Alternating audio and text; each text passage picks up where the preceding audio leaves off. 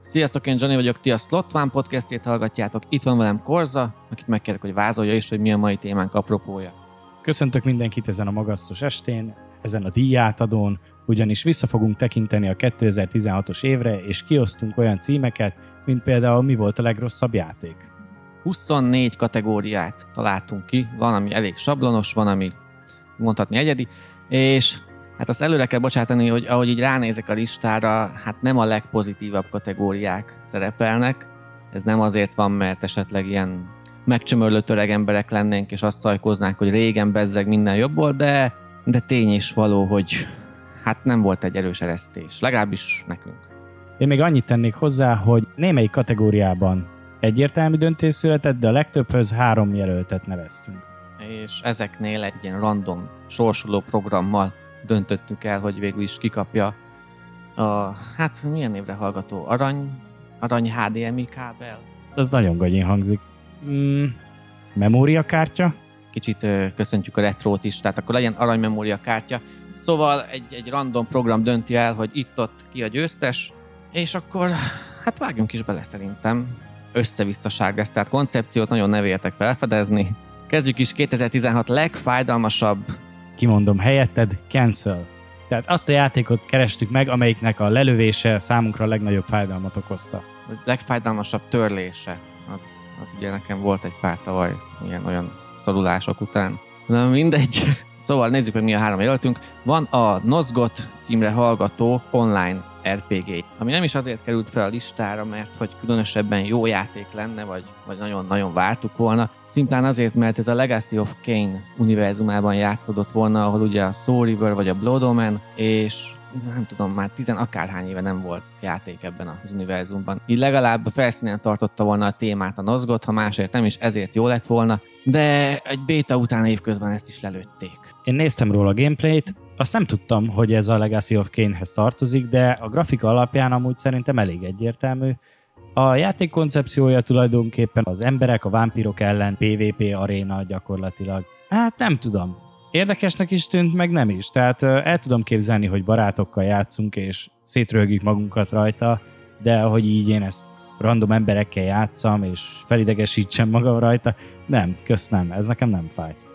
Igazából, ha ezt most azért lőtték le, hogy bejelentsenek egy Soul River 3-at mondjuk, akkor még örülök is, de erre a nullánál kevesebb esély van sajnos. Pedig még a Soul River talán még két éve még PC-re le is töltöttem, direkt újra játszottam, és, és az a mai napig megállja a helyét. Az egy, az egy jó kis játék. Na, szóval van még két jelöltünk, a Triad Wars névre hallgató online móka, ami a Sleeping Dogsból nőtte volna ki magát, csak időközben ezt is lelőtték, sajnos a Sleeping Dogs pedig egy GTA klónnak titulált kis akciójáték Hongkongban, a True Crime széria folytatása úgymond, ami meglepően jó volt, nem azt mondom, hogy betétása lehetne a Rockstar játékának, de szórakoztatónak bizonyult. Belenéztem ebbe is, nekem ez egy átcímkézett GTA, a GTA pedig nem az én világom, úgyhogy nem tudnám elképzelni, hogy ezzel játszanék. Nekem ez se fájt. Nem, nem megyek át agresszorba.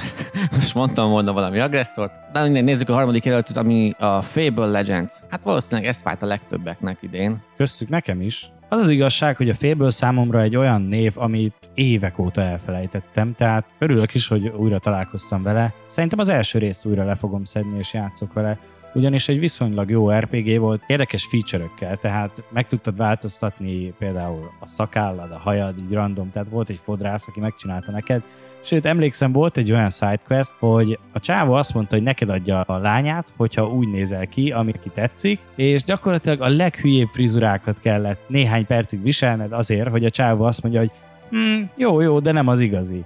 Úgyhogy elküldött ismét a fodrászhoz, és végül kopasz, harcsabajszú ember kellett neki. Jó játék volt. Újra elő fogom venni. Ez, ami questet meséltél, kéne vágni egy ilyen videót, ilyen Pretty woman hogy hogy ül a fickó, és jön ki a csávó, a főszereplő különféle frizurákkal, és akkor így csóválja a fejét, hogy nem, uh-uh, visszamegy, stb. Na mindegy. Hát ez a három jelöltünk lett volna. Ígérem, ennél lesznek ígéretesebb címek is, de hát valahol el kell kezdeni. A győztes pedig nem más. Nézzük, mit dob a program, nézzük, mit dob a program. Hát amiről a legkevesebbet beszéltünk, és a legkevésbé kellene erről a listáról, a Triad Wars. Nem mondom, hogy számomra ez a legfájdalmasabb, ha már így sorsolta, de el tudom képzelni, hogy ez olyan játék, amivel a nagy többség játszana, de vajon megállná egy GTA Online mellett a helyét? Na ez mondjuk egy, ez egy, ez egy jogos felvetés, mert a GTA Online az mai napig támogatva van, csomó ingyenes frissítés, és hát nem, egyértelmű a válasz, hogy nem. Akkor robogjunk is tovább. A következő kategória hozzám a legközelebb áll. 2016 legrosszabb játékai.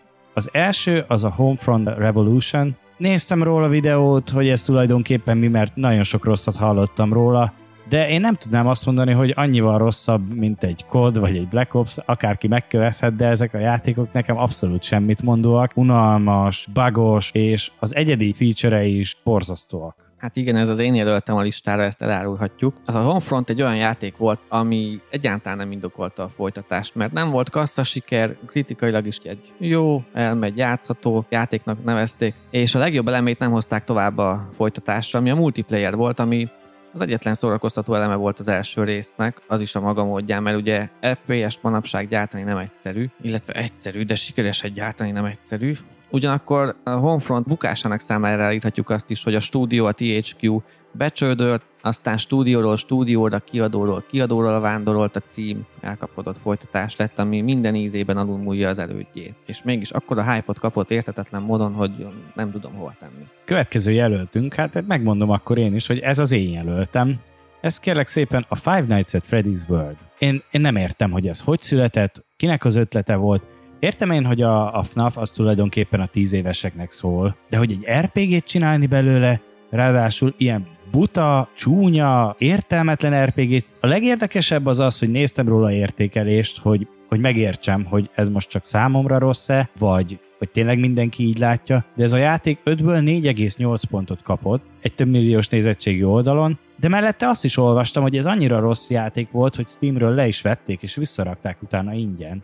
Tehát én nem értem, hogy ez mi. Én eleve a Freddy jelenséget nem tudom hova tenni, mert talán az első két rész a kis jumpscare mondom, hogy üdítő pillanata volt az adott évnek, amikor kijött, de azóta annyira túltolták ezt a szériát is, hogy ellaposodott teljesen. Viszont az nem baj, hogy esetleg új játékstílusokban is kipróbálják magukat ezekkel a szereplőkkel, csak mert ugye látunk egy csomó példát, van most a legegyszerűbb ugye, hogy Mario, Mario Kart, stb., Mario Tennis, stb., de ez már egy jóval inkább bejáratott trend, vagy, vagy nézd meg a Final Fantasy-t, ott vannak karakterek, akiket megszerethetsz, és csinálnak belőle verekedős játékot, mert működik. De a Five Nights at Freddy's-ben milyen karakterek vannak, akikkel szívesen játszanál más zsáneren belül is? Tehát ezek a animatronik, vagy mi a, mi a rák a nevük. Szóval ezekhez nem lehet kötődni, vagy nem is tudom, hogy mi volt itt az alapkoncepció. Lehet, hogy lehet kötődni, csak mi már kinőttünk abból a korból. Tehát komolyan, én a Five Nights at Freddy's-nek a, a bizniszét úgy tudom elképzelni, hogy plüssöket gyártanak, és a kisgyerekek megveszik. Nem tudom, hogy vannak-e plüssök, de ez nem is rossz ötlet. Mert ha lenne egy ilyen Foxy plüss, az még tetszene is.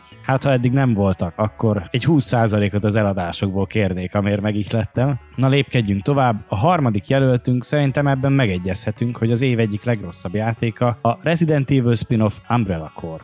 Nem csak az év, hanem a, a sorozat, meg az évtized, meg, meg úgy az univerzum egyik legrosszabb játéka lehet megbecsteleníti a szériát. Olyannyira, hogy szerintem már a készítők is tudták, ugyanis nagy meglepetésünkre az Umbrella Core-nak a borítóján sehol nem szerepel a Resident Evil név de ez amúgy lehet egy elhibázott döntés is, mert ha nem is annyira kecsegtető név már Resident Evil, mint régen, de ha bemész egy játékboltba és látsz egy borítót, hogy Umbrella Core, oké, okay, mi a szar ez, de bemész egy Resident Evil, Umbrella Core, úristen, új rezi játék, ez érdekel.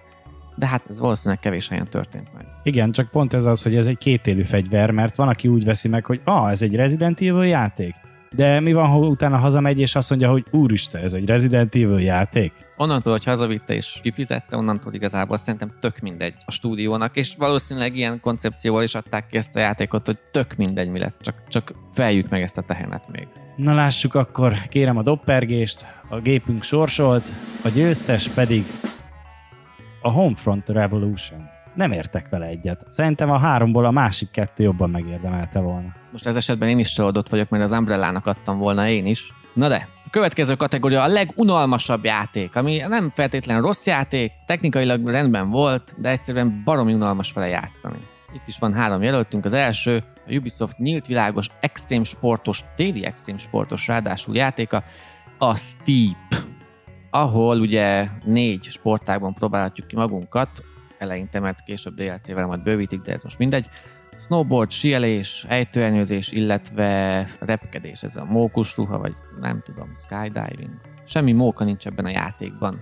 Annyira realisztikus, míg mondjuk egy SSX annó, ott, ott mókás volt, lehetett benne hülyéskedni, el volt rugaszkodva a valóságtól teljesen, de vannak azok a dolgok, amik ha már túl közel állnak a valósághoz, egyszerűen nem móka. Mint mondjuk a legtöbb sportjáték. Ha sportolni akarok, sokkal jobb szórakozásra kimegyek az udvarra. Csak ugye a Steep esetében nem fogok lecsúszni a kékes tetőről a snowboarddal. Nincs hó. Na mindegy. Steep. Hát mit is mondjak? Számomra a snowboardozás, meg alapból az extrém téli sportok az olyan dolog, hogy ha elém raksz egy demót, ami mit tudom én, 10 perc játékot enged, akkor én utána elégedetten felállok, és azt mondom, hogy hát ez jó volt. De ha én ezért kiadok 60 dollárnyi magyar forintot, és több órán át kellene vele játszanom, akkor én az életemet elunnám, de most, hogy ezt a Steep-et előszedtük, nekem eszembe jutott egy baromi régi Nintendo 64-es snowboardos játék, ami gyakorlatilag a Mario Kart volt, téli sportra ráhúzva. Talán Snowboard Kids volt a neve? Én nem is tudom. Mindegy, nem kapcsolódik ide mint ahogy mondtad, némelyik játéknál, ha túl valóságos, az elveszi a mókát belőle, hát képzelj el egy verekedős játékot, ami abszolút valósághű. Hogy röviden felvázoljam, az első 7 perce a harcnak annyiból áll, hogy mit mondtál? Kocsma szimulátor magyarul, VR-ban még nyomnám is. Olcsóban megúsznám, mint, mint ha élesbe lemennék ide a sarki kocsmába visszatérve még egy, egy pillanatra a Steephez, amit mondtál, hogy való, valóban, hogy egy teljes áru játék, ez, ez még szintén egy nagy hibája szerintem. Ugyanakkor sokan azzal védik ezt a játékot, hogy de hát a multiplayerbe havarokkal, óriási mókkal, három-négy órákat el vagyunk minden este. Hát igen, tehát az Aliens Colonial Marines is kurva jó játék multiplayerben, de az épp a multiplayersége miatt, a társaság miatt jó játék, nem pedig a játék adta keretek miatt. Második előttünk a Paragon nevezetű MOBA, amely idén jött ki PS4-re is ingyenesen letölthető verzióban. Ha nem is konkrétan a Paragonra célzok itt, hanem magára a műfajra, egyszerűen nem tudom a mobát hova tenni, és, és évről évre egyre népszerűbb, és számomra az egyik legunalmasabb műfaj, nem is legunalmasabb műfaj, legunalmasabb dolog, amit valami csinálhat az ember az életében. Egyetértek. Paragont én amúgy nem is ismerem, nem tudok róla igazából mit mondani, annyit hallottam összesen, hogy még bétában van, de tehát egy bétához miért van fizetős DLC? Szerintem, ha valamire azt mondják, hogy béta és van hozzá DLC, az tulajdonképpen azt jelenti, hogy tudjuk, hogy tele van a játék hibával, de már kell a pénzetek. Pedig a Paragon szép, jó, karakterek izgalmasak, a képességek egyediek, de annyira unalmas, hogy az valami elképesztő. Végezetül akkor a harmadik jelöltünk pedig, hogy nevezzük? Az idei év horror szenzációja lehet ez? Legalábbis sok helyen így hivatkoznak rá, de nálunk a legunalmasabb játékok egyike, a Layers of Fear. Én ezt annó néztem még, amikor PewDiePie csinált belőle végigjátszást. Azt hiszem, akkor még a játék nem is volt elérhető mások számára. Ez egy unalmas, labirintus szimulátor, tele egy pocsék jumpscarekkel, bugos is, unalmas, alig van benne mit csinálni. Ez nem jó, ez nem jó és közben meg ez is ilyen szimulátor, ami egyre inkább népszerűbb, de azokat se tudom hova tenni, mert ebben a játékban sincs semmi tét, úgymond. Tehát nincs veszélyben az életed, nem halhatsz meg, nem kell semmire figyelni, csak menni kell, menni kell, és követni, amit elképzeltek a készítők. Tét nélkül játszani pedig amatőrség, vagy én nem is tudom itt is a játéknak a mechanikája leginkább az, hogy van egy zárt ajtó, vissza kell menned valahova, hogy az a zárt ajtó magától kinyíljon. Szinte látni lehet, hogy hol vannak azok a triggerök, amitől változik valami a történetben. Szerintem ezt egyetlen egy játék tudta jól csinálni, nyugodjon békében, ez a Silent Hills-nek a PT-je. Azt tavaly lőtték le? Szerintem már jóval korábban, még 2015-ben, csak példaként hoztam fel, hogy úgy kell jól csinálni az ilyen dolgokat, hogy oda-vissza járkálsz, hogy azon a kis területen, ahol vagy, valami történjen. De a PT-nek az atmoszférája teljesen rendben volt, a Layers of Fear-nek szerintem nincs is. Jaj, most ez kár volt felhozni a PT-t, mert most egy csomót tudnék róla beszélni. Na mindegy, a győztes pedig, tehát 2016 legunalmasabb játéka a random sorsoló program szerint a következő arany memória kártya győztese a Steep. Hála az égnek. A három felhozott játék közül mindegyik megérdemli a legunalmasabb címet. Én egy 10 percnél többet nem biztos, hogy játszanék vele. És ha azt a 10 percet letolod, akkor lényegében láttál mindent. Haladunk tovább. A következő kategória 2016 legnagyobb csalódása. Ide első helyre magát a VR-t hoztuk.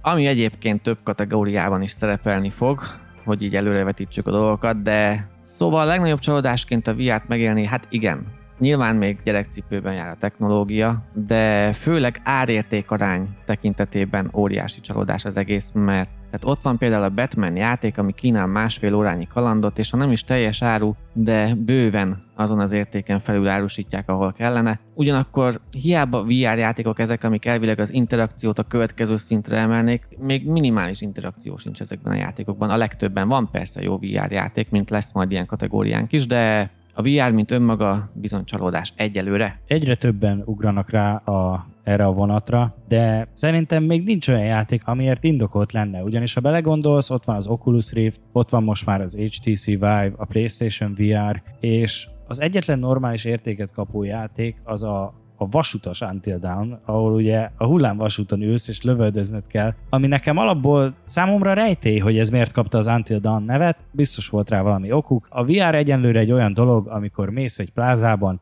ott van előtted egy ötdimenziós szimulátor, beülsz és egy 5 percig élvezed, hogy lecsúszol a hullámvasúton, de hogy ezért több százezer forintot kiadjak, hát köztem. Most egyébként remek koncepciót vázoltál itt a lelki szemeim elé a Vasutas Until Down, tehát a MÁV szerelvényen játszódó horrorfilm, főleg VR-ba, szerintem zseni lenne, ördögi kalauzok ellen. Ahogy már korábban említettem, minden új ötletér 20%-ot kérek az eladásokból. Ezt majd megbeszéljük bár nem hiszem, hogy tőlem várod ezt a 20%-ot. Szóval van még ugye két jelöltünk, a második egy egész konkrét darab, a Mafia harmadik felvonása, amely minden ízében technológiailag, játékmenetileg, lehetőségek szempontjából egyszerűen egy óriási csalódás, egy gyakorlatilag egy visszalépés a kor konkurenseihez képest. Most nyilván Open Worldben a GTA az etalon, és ennek ellenére a Mafia széria mindig tudott valami újat nyújtani a GTA-hoz képest, de a Mafia 3 még az elődökhöz viszonyítva is, is bizony elmaradással bír. Ahogy már korábban említettem, ez is számomra egy átcímkézett GTA, a GTA pedig nem az én világom, úgyhogy erről sokat nem tudok mondani, ez nem az én jelöltem volt, szerintem tudjátok. Hát akkor halljuk, mi a te jelölted. Nem fognak kedvelni ezért, de számomra a 2016 legnagyobb csalódása az nem egy konkrét cím, hanem az egész éves játék felhozatal. Néztem egy listát a Wikipédián arról, hogy 2016-ban milyen játékok jöttek ki, és óriási csalódás. Tehát a 24 kategóriában, amit neveztünk, nincsen olyan, hogy 2016 legjobb játéka, mert nem tudtunk egyértelmű döntést hozni. És ezt ellőtted a point, hogy végül is van 24 kategória, és van legrosszabb játék, de legjobbat nem tudtunk választani.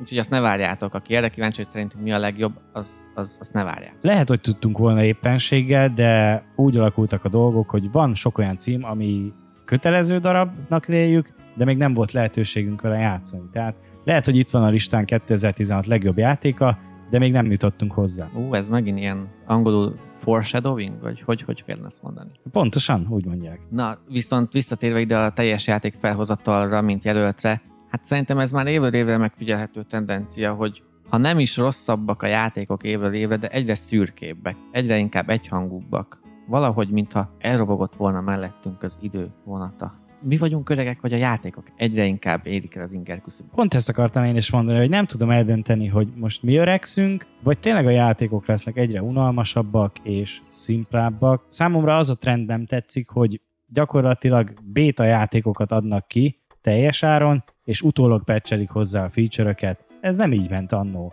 Tehát annó megvettél egy játékot x ezer forintért, abban volt rengeteg megnyitható dolog. Most mondok egy példát, ott volt annó a DOA, nagy kedvenc verekedős játékom, a Dead or Alive, és a PS2-es verzióhoz, vagy a Dreamcast-eshez nem volt ugye DLC, mert akkoriban ez még nem volt trend, több száz ruhát meg tudtál nyitni csak azzal, hogy játszottál a játékkal. Most viszont itt van az ötödik része, már a hatodik Season Pass jött ki hozzá, darabja 180 dollár környékén van, tehát teljes játék gyakorlatilag közel 1000 dollárba kerül, ha meg akarod már venni. Nem mondom, hogy nincs benne megnyitható ruha, de azért benned nincs ott, hogy mindent meg akarsz szerezni, hogy gyűjtő vagy?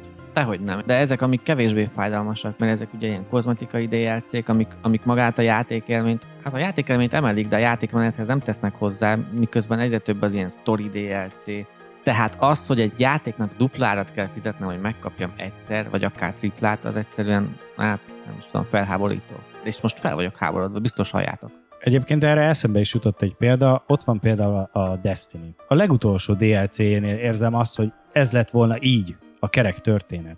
ugyanis a Vanilla Destiny-ben gyakorlatilag semmi cutscene nincsen, ami érdemre való, és a sztori sincsen kibontva, úgy események se nagyon történnek, hogy mit tudom én. Például a Taken King úgy kezdődik, hogy mész egy bolygón, és előtted száll le egy űrhajó. És ilyet az egész Vanilla Destiny alatt egyetlen egyszer sem lát.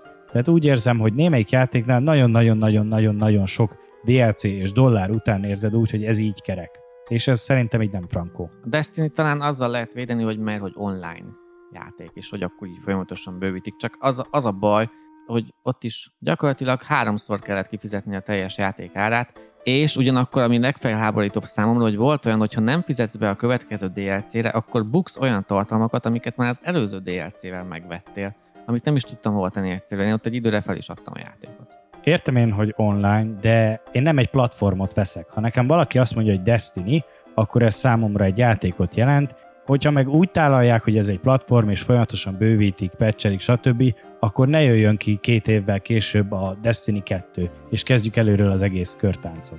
Pedig jön a második rész, és a győztesünk is, ugye? Így van, sorsol a gép, sorsol, kérem a doppergést, nyitom a borítékot, a borítékban pedig az áll, hogy 2016 legnagyobb csalódása a teljes játék felhozatal. Mit szólsz ehhez? Adható. Igazából ha sorrendet kellett volna állítanom, akkor ezt raktam volna az első helyre, úgyhogy ez adható. Térjünk rá a következő, szintén, de már nem meglepetésre, elég negatív hangvételű kategóriánkra. 2016 legkiaknázatlanabb lehetősége, és neked fogalmat sincs arról, hogy én mennyit szenvedtem otthon, hogy lebírjam írni ezt a szót a klaviatúrán, 5-6-szor, hogy legkiaknázatlanabb. Nem bírtam összerakni a ragozást, bakker. Hagyjuk, jó? Itt is itt van a VR, mint jelölt. Hát szerintem már az előző kategóriában kibeszéltük rendesen, úgyhogy most nem kell tovább bolygatnunk. Legkiaknázatlanabb lehetőségként úgy értem én itt a VR-t, hogy tényleg nincsen egy olyan játék se rá, ami, ami indokolná, hogy megvedd az egész szettet hozzá. Tehát ilyen tehénfejés szimulátor, meg vasutas bohóckodás, ez, ez nem ér annyit, amennyit kérnek érte. A vasutas bohóckodást, ezt tényleg le kell írnunk valahova. A második jelöltünk a Pokémon Go, ami legkiaknázatlanabb volt, ugyan mégis dollármilliókat, ilyen milliárdokat hozott a Nintendo-nak. Olyannyira sikeres volt a Pokémon Go, hogy a Nintendo a semmiből felhúzta magát arra a szintre, hogy többet ér gyakorlatilag, mint maga a Sony. És itt a Sony alatt nem csak a Playstation-t értem, hanem a többi elektronikai rendszerüket is. Tehát az egész Sony-nál többet ér jelenleg a Nintendo, kizárólag a Pokémon Go miatt. Ez számomra teljesen érthetetlen. Ez egy free-to-play játék, amiben persze ott van a mikrotranszakció lehetőség, mint gyakorlatilag már mindenbe manapság, és az emberek annyit költöttek erre a marhaságra, hogy a Nintendo a semmiből hozta vissza magát gyakorlatilag az első helyre. Ez egy nagy feltámadás. Igen, és mi lett volna, ha, ha nem hagyják kiaknázatlanul ezt a kis programot, mert egyszerűen tényleg az már nem meglepő, hogy a trailerben látottakhoz köze nincs az egész játéknak. Annyi mindent tudnék még erre mondani, de már így is ott van a vasutas Until Down, meg a mi volt a másik ötlet, a Five Nights at Freddy's Plus, úgyhogy ne adjunk újabb ötleteket szerintem. Hát új ötletem nincsen. Számomra logikus lett volna például, hogyha egymás ellen tudunk benne harcolni. Még ez sincs benne. Van egy hasonló játék, aminek az a lényege, hogy a kis papírgalacsinokat kell a kukába dobnod, pont úgy, mint ahogy a pokélabdát dobod a Pokémonra, én játszottam vele, megmondom őszintén, szerintem egy hétig volt a telefonomon. Én úgy érzem, hogy kimaxoltam, a legtöbbet kihoztam belőle, ami már utána volt, az tömény unalom. De szerinted ez a kukába papírgalacsin dobálózó játék, ez hozna annyi milliárdot nekünk, mi megcsináljuk? Ez már egy létező játék, úgyhogy ebből a 20%-ot nem tudom levonni. Nyilván nem hozna, mert nem Pokémon.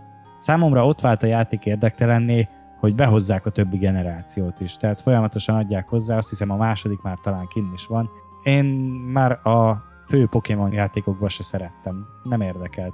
Az első 150, 151, amiről még poszter is volt a falamon kis súhajda koromban. A mostani Pokémonok annyira igénytelenek, vagy nem is tudom. Én még a repet is tudtam annó. Én a főcímdalt most is elénekem neked bármikor. Ha csak egy komment kéri, és ha te leszel az, nekem az is jó, én eléneklem. Én ezt meghallgatnám, megmondom őszintén. Egy volt munkahelyemen minden nap elénekeltük az egyik kollégámmal szerintem, de őrjöngve. De mindegy, hát ez egy klasszikus darab, hát meg lehet érteni minket szerintem. A harmadik jelöltünk a Arany Memória kártya díjra a No Man's Sky. vagy ahogy a legtöbben emlegetik, a No Man's Lie. Ugyanis akkora hazugság volt, amit a marketing kampány alatt lejátszottak. Behazudták ugye a multiplayer.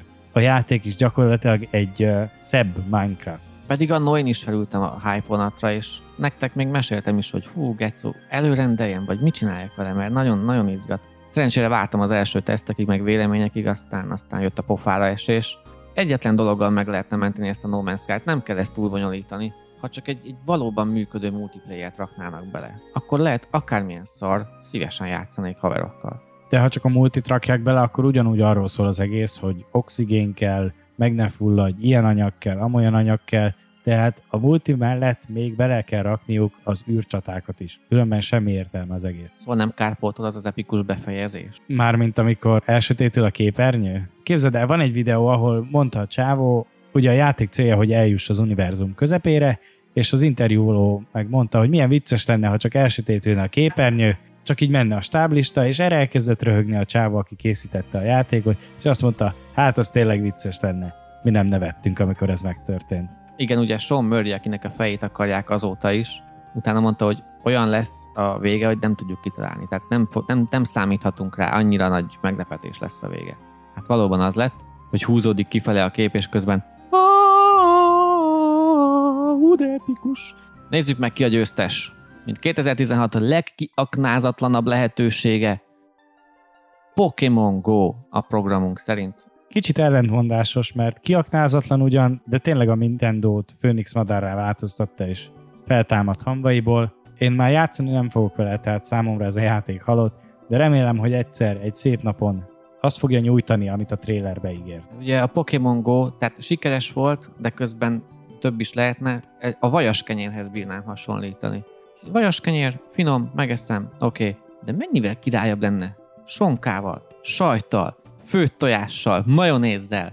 Úristen. Na mindegy, aki a No Man's Sky-t jelölte volna az előző díj győztesére, az se csalódjon, mert 2016 kamuja egyértelműen a No Man's Sky. Abszolút egyértelmű döntés született, hogy ennél nagyobb kamut mi még nem láttunk. Valószínűleg csak azért van ez a kategória, hogy mert gondoltunk arra, hogy mi van, ha a program az előbb nem őt sorsolja ki, így aztán megmentettük a renoménkat. Jöhet a következő kategória, ami már itt előre látom, viszonylag pozitívabb. Ugye elég sok sarat kapott tőlünk a VR eddig, de sikerült olyan mélyre ásnunk, hogy megtaláljuk talán az egyetlen, ezt nem mondom, hogy értelmes, de egyetlen szórakoztató játékot, ez pedig a Keep Talking and Nobody Explode. Szerintem sokan ismeritek. Számítógépen talán már régebb óta van rá lehetőség, hogy kipróbálsuk, de PS4-re már idén adták ki.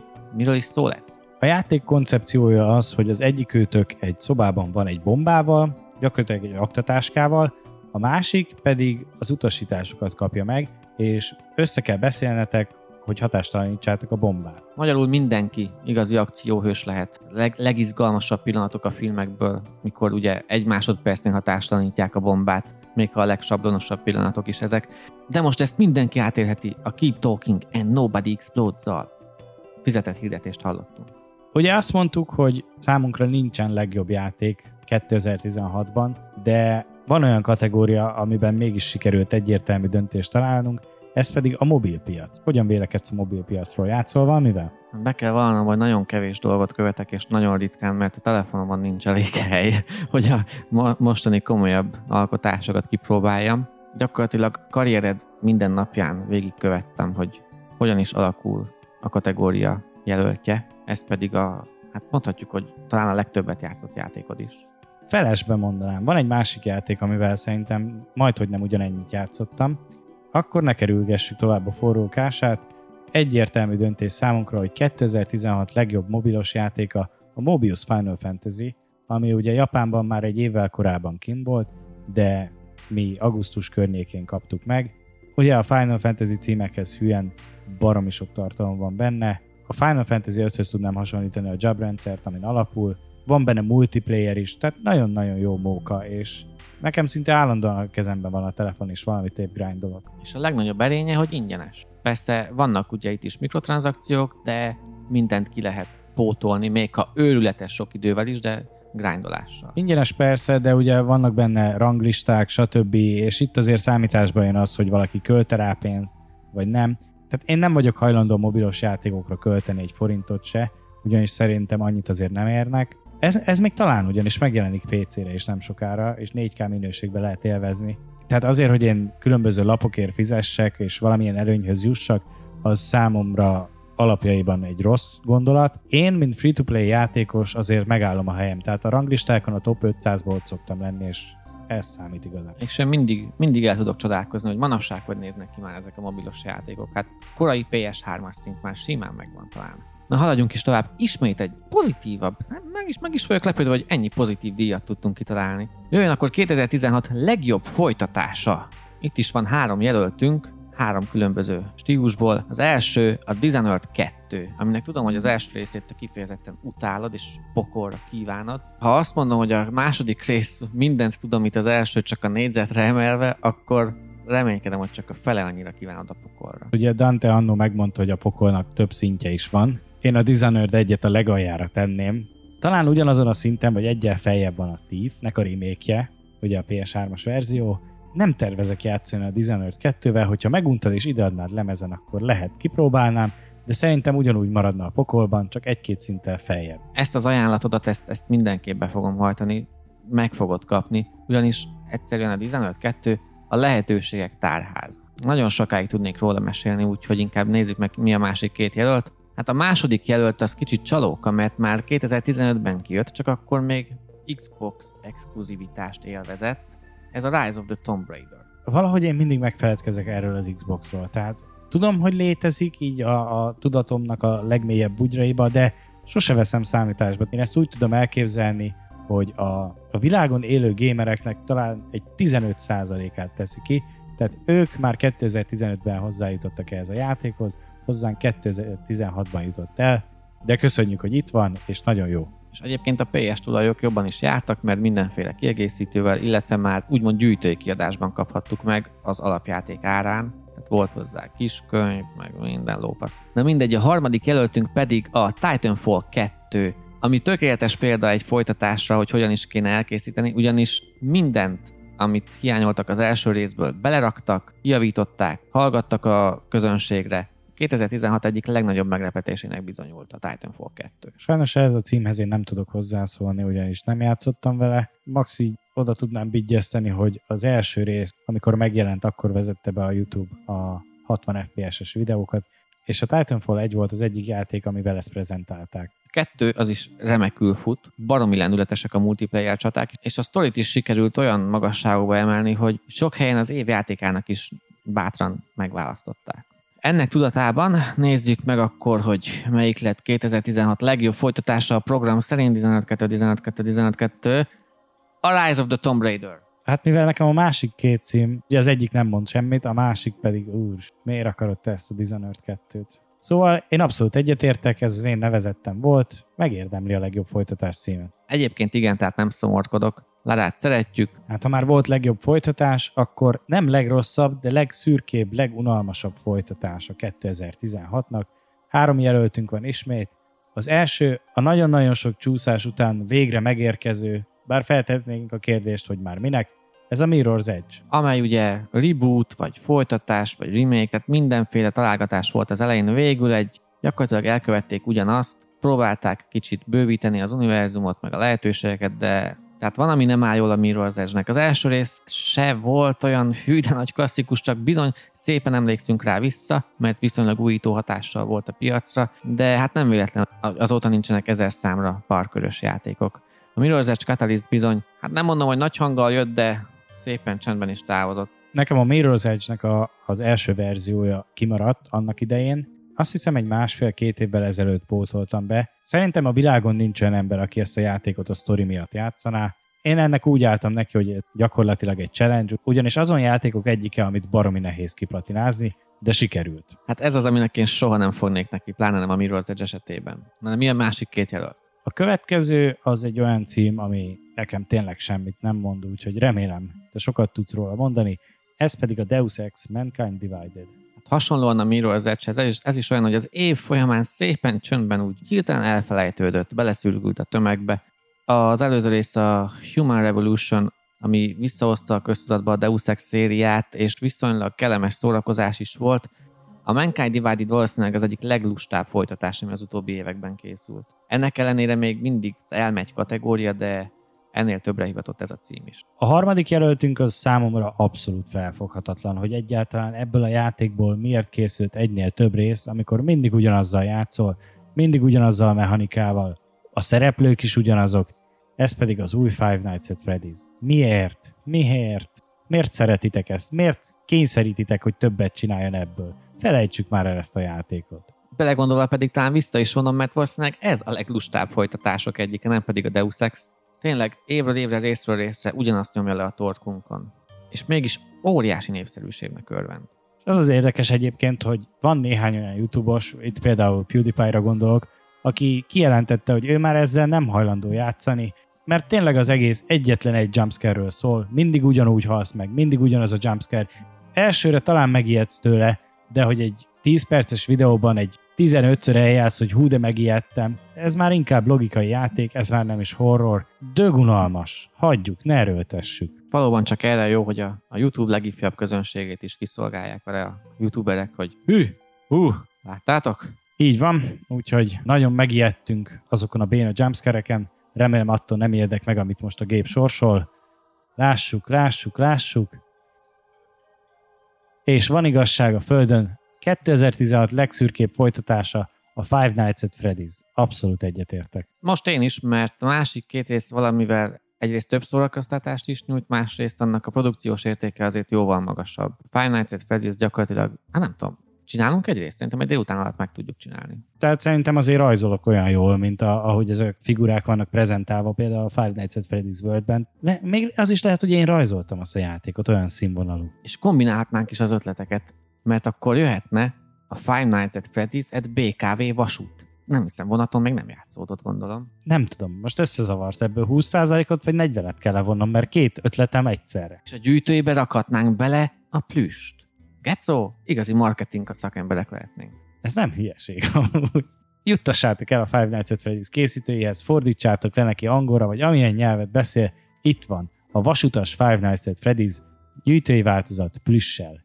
Ez lesz a kassza siker. És hát, ha lesz annyi pénzük, hogy egy nagyobb büdzsé mellett egy normális játékot végre készítsenek. Egy újabb RPG-t, hát ha.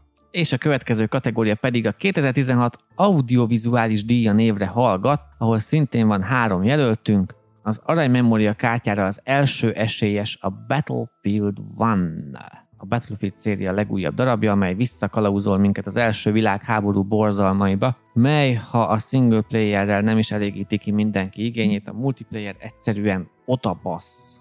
És ha másra nem is erre a díjra a legjogosultabb, mert látványra kiváló, a hangzás pedig egyszerűen fület gyönyörködtető. Olyan apróságok miatt is imádom ezt a játékot, hogy ugye multiplayerbe rátszpónolhatnak a csapattársak, és helyzettől függően valamit mond az a karakter. Tehát ha mondjuk éppen kempelsz a sarokba és googolsz, rátszpónol egy csapattárs, és akkor a katona azt suttogja neked, hogy az is los. Vagy valami ilyesmi. Ha éppen nagy háborúba vagy, lövöldözés, akkor rátszpónolnak, akkor meg így szpónolnak rá. Szóval ilyen apróságokra is figyelnek, és az sem mindegy, hogy például sárba kúszol, vagy épp töltényhüvelyeken kúszol, mert más hangzás van ott is, tehát mindenre oda van figyelve a Battlefield 1 Hát szerintem, ha nem mondtad volna, hogy imádod ezt a játékot, akkor is le lehetett volna szűrni, tehát olyan élvezettel meséltél róla, hogy nem is értem, hogy ez számodra miért nem a tavalyi év legjobb játék. Mert ez a Dishonored 2.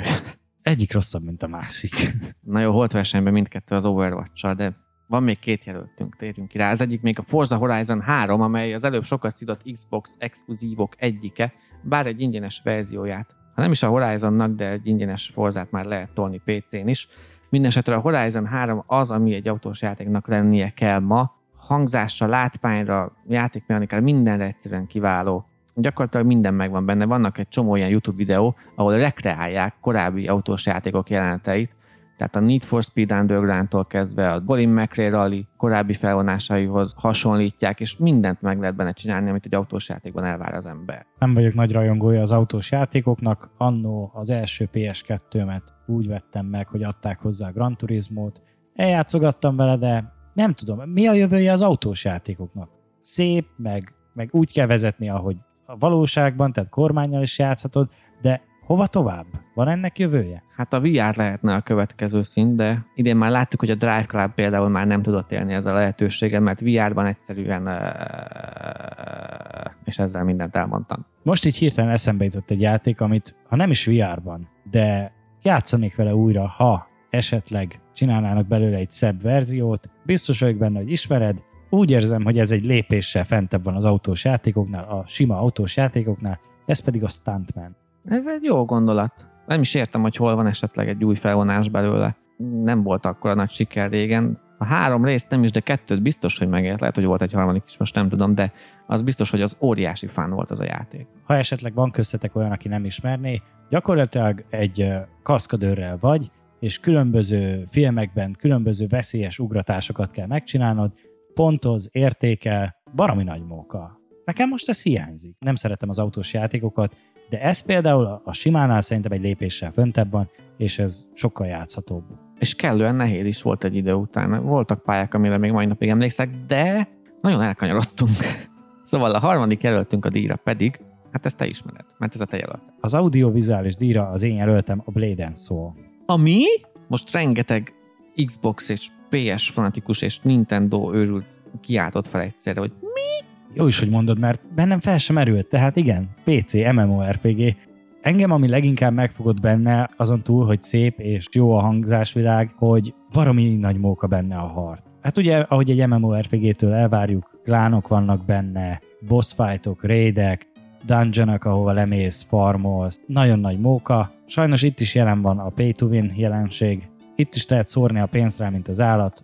Volt olyan klántársam, aki Dubájból származott, és gyakorlatilag kifizette mindenkinek a, legújabb tartalmat, mert úgy volt vele, hogy erősebb lesz tőle a klánunk, de számomra ez elvesz belőle az értékből, tehát ne a pénzem múljon már. Igen, ez egy folyamatosan visszatérő dilemma, mert ugye sokkal nagyobb öröm valamit, hát ha nem is hosszú, kinkeserves csarák árán megszerezni, de, de egy idő után magunktól mindenféle külső segítség nélkül megszerezni azért, azért sokkal hát kifizetődőbb. Nem csak, hogy kifizetődőbb, jó is, hogy mondtad, a korábban említett Dubai klántársam abba hagyta a játékot, ugyanis azt mondta, hogy ez számára unalmas, nincs benne mit csinálni.